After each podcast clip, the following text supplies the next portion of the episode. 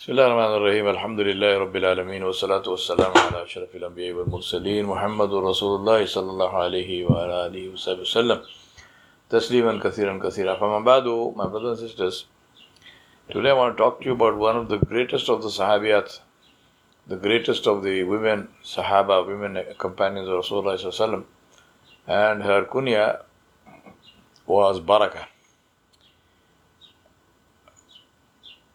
She was an amazing uh, lady and uh, she had the distinction and the honor of being the only human being who knew Rasulullah from the day he was born to the day he died. She was part of his household from the day he was born to the day he died. Now, to go to her story, we do not know how this young Abyssinian girl ended up as a slave for sale in Mecca. We do not know her roots, who her parents were, or her ancestors. There were many like her, boys and girls, Arabs and non Arabs, who were captured and brought to the slave market of the city to be sold.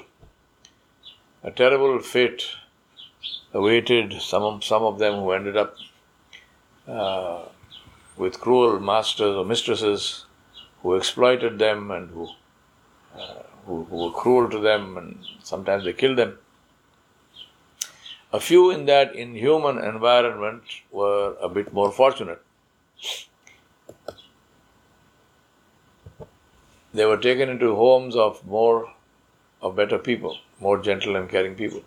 Baraka, the young Abyssinian girl, was one of the more fortunate ones. She was saved by the generous and kind Abdullah, the son of Abdul Muttalib. She became the only servant in his household, and when he married uh, the lady Amina, she looked after her Amina's affairs also.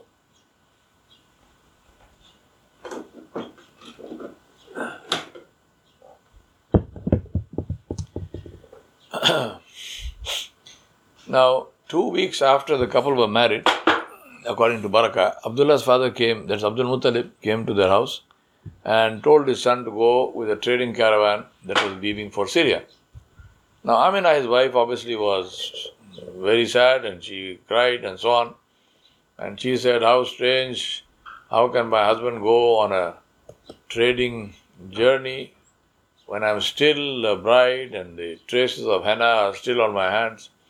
But anyway, none of that changed anything. So Abdullah left and his departure was heartbreaking. Now, Amina was so anguished and so sad that she fainted. Now, soon after he left, Baraka says that I saw Amina unconscious. I shouted in distress and pain, and I said, Oh, my lady, Amina, open her eyes. And Amina opened her eyes and looked at me with tears that running, streaming down her face. And she said, uh, she said, Take me to my bed, Baraka. So this is Baraka radiallahu anha. She's speaking. She says, I'm in a state bedridden for a long time. She spoke to nobody. Neither did she look at anyone who visited her except Abdul Muttalib, the uh, father of Abdullah. And he said that, and Baraka says that noble and gentle old man. Two months after the departure of Abdullah, Amina called me one dawn, at dawn one morning and her face was beaming with joy, and she said to me, Oh, Baraka, I have seen a strange dream. So, something good, my lady? Baraka asked. She said, I saw lights coming up from my abdomen, from my belly, lighting up the mountains and hills and valleys around Mecca. So, Baraka says, I asked her, Do you feel pregnant, my lady? She says, Yes, Baraka. But I do not feel any discomfort as other women feel. And Baraka says, I said to her, You will give birth to a blessed child who will bring goodness. Subhanallah. So long as Abdullah was away, Amina remained sad and and and you know she was in that state.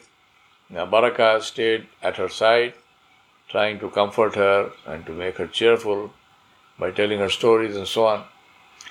Amina, however, became even more distressed when Abdul Muttalib one day came and told her that she had to leave her home and go to the mountains as other Makkans because of an impending attack on the city by the ruler of Yemen, somebody called Abraha. Yeah, imagine Barakah saw all of this. Subhanallah radiallahu. Amina said to him that she was too grief ridden and weak, but, insi- uh, but insisted.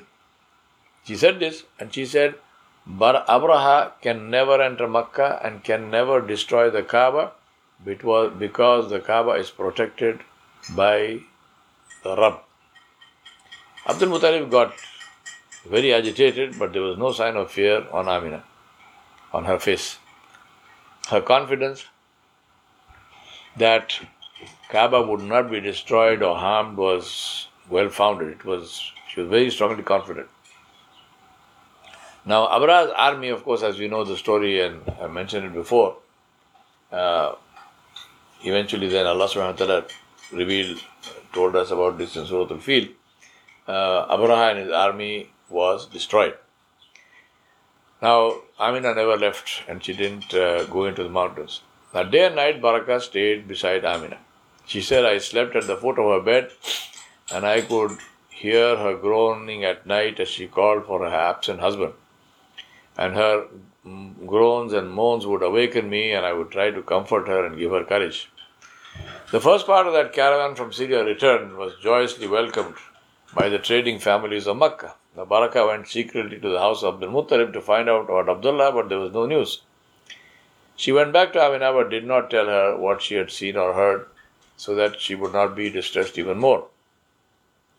The entire caravan eventually returned, but not with Abdullah.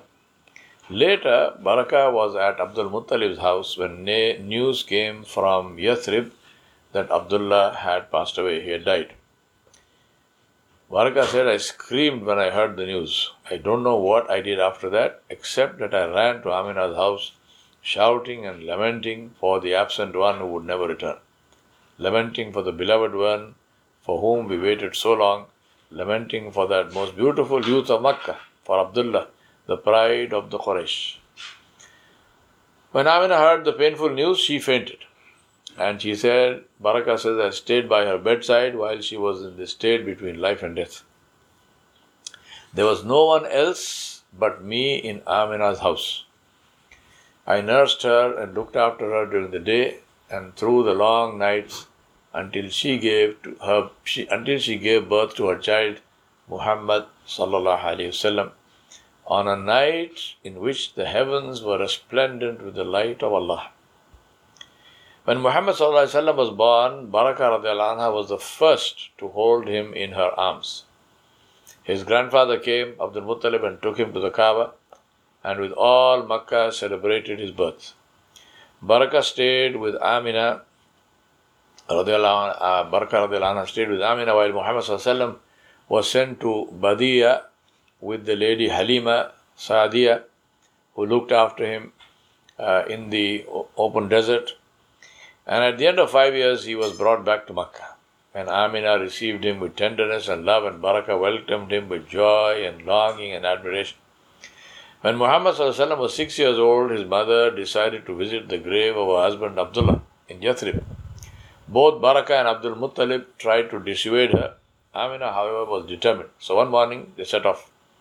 Amina, Muhammad, and Baraka, sallallahu alayhi wasallam wa huddled together in a small uh, howdah mounted on a large camel, part of a huge caravan that was going to Syria.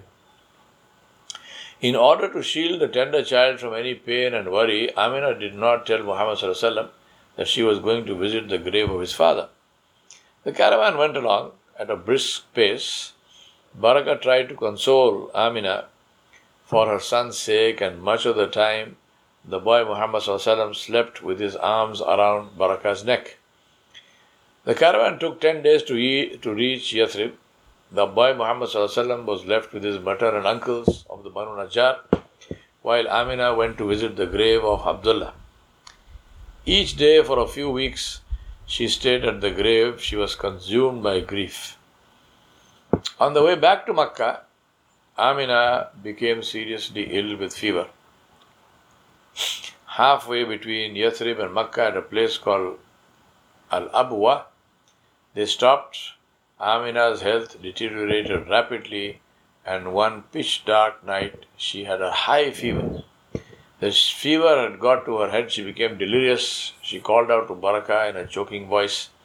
Baraka says, She whispered in my ear, O Baraka, I shall depart from this world shortly. I commend my son Muhammad to your care. He lost his father while he was in my abdomen. Here he is now losing his mother under his very eyes. Be a mother to him, Baraka, and don't ever leave him. Baraka says, My heart shattered, and I began to sob and wail. The child was distressed by my wailing and began to weep. He threw himself into his mother's arms and held tightly onto her neck. She gave one last moan and was then silent forever. I want to stop here, and inshallah, we'll do the rest of it uh, tomorrow. I just want you to reflect and think, and I reflect and think also. While all this is happening, the one who sent Muhammad into this world is watching. And he, of course, had the power to cure Amina, he had the power to not to uh, allow Abdullah to die before his, he could see his own son. He had the power to do anything. But he did what was his hikmah. He did what he knew to be the best. And that is the message I want to uh, give myself and leave with you that we trust Allah subhanahu wa ta'ala not only when we understand what Allah is doing, but especially when we do not understand what He is doing. Because we know that He is Al Hakim and He is Al Rahim. He is the most merciful and He is the wisest, and there's no one who is wiser than He is. And therefore, we trust Allah subhanahu wa ta'ala completely and totally. وصلى الله على نبي الكريم وآله وصحبه أجمعين برحمتك